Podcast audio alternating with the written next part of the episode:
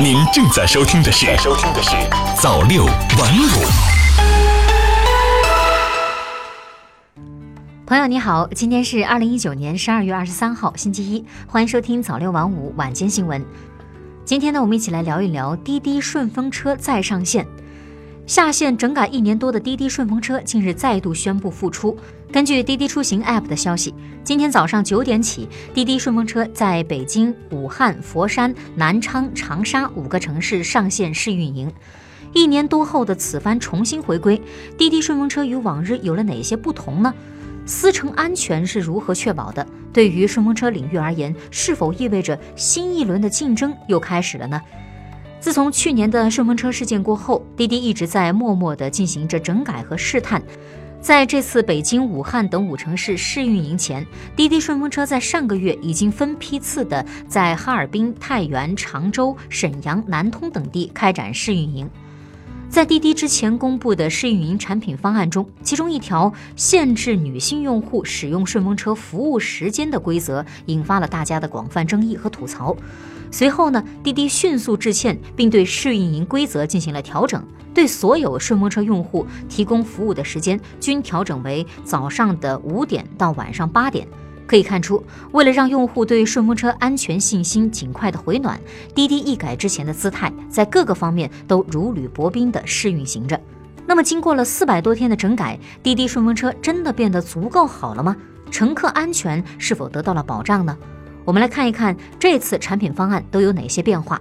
在之前多起顺风车安全事件发生过后，对司机真实身份的核查和实时确认成为顺风车的一大关注点。那么重新上线过后，车主和乘客注册顺风车都需要通过身份证和人脸识别验证。车主注册时，平台还将以动态拍摄方式采集驾驶证、行驶证和身份证信息，防止证件造假。在行程开始之前，车主呢还需要通过人脸识别，避免账户被盗用。而且为了去社交化，顺风车平台下线了个性化的头像、性别等个人隐私信息。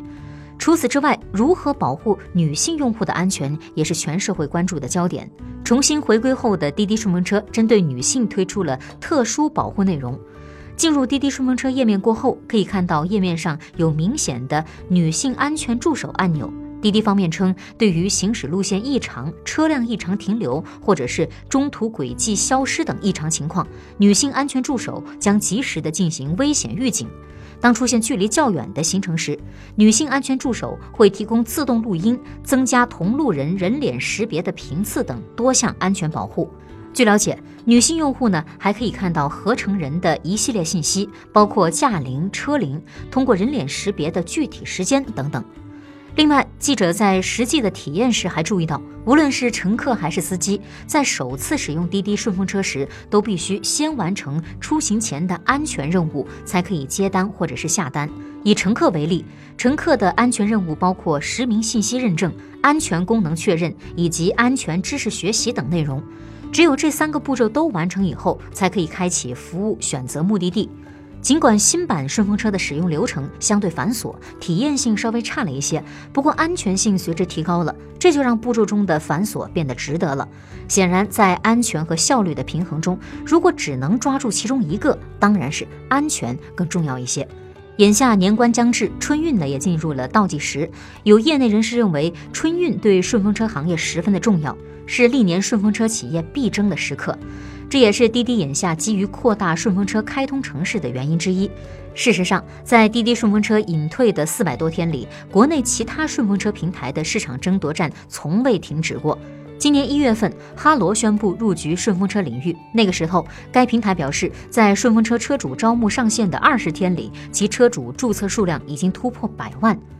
曹操专车则选择在滴滴顺风车回归的首日同步上线顺风车板块。而曾短时间上线顺风车业务的高德，也已经开始了新一批的顺风车车主招募。今年九月，首汽约车 CEO 魏东曾向相关媒体透露，该平台正在考虑推出规范化的类似于顺风车的业务平台。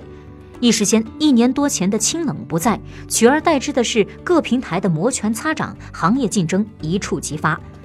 不过，有了去年滴滴顺风车安全事件的前车之鉴，各平台在入局顺风车领域时都显得谨慎了许多。比如说，滴答出行推出了《顺风车合成公约2.0》《顺风车安全保障机制》《无烟顺风车管理办法》等行业规范；哈罗顺风车启动了安全专项行动；首汽、美团、神州等平台每次出车前，司机都需要进行人脸识别等操作。当前，顺风车为人们带来多一种节能环保的出行选择。当网约车逐渐成为人们生活中不可或缺的一部分，只有将安全当成头等大事来努力，一刻都不松懈的企业，才能走得更加长远。当然了，安全出行涉及方方面面，如果仅仅是依靠企业的自觉，带给社会的贡献以及公益效应是有限的。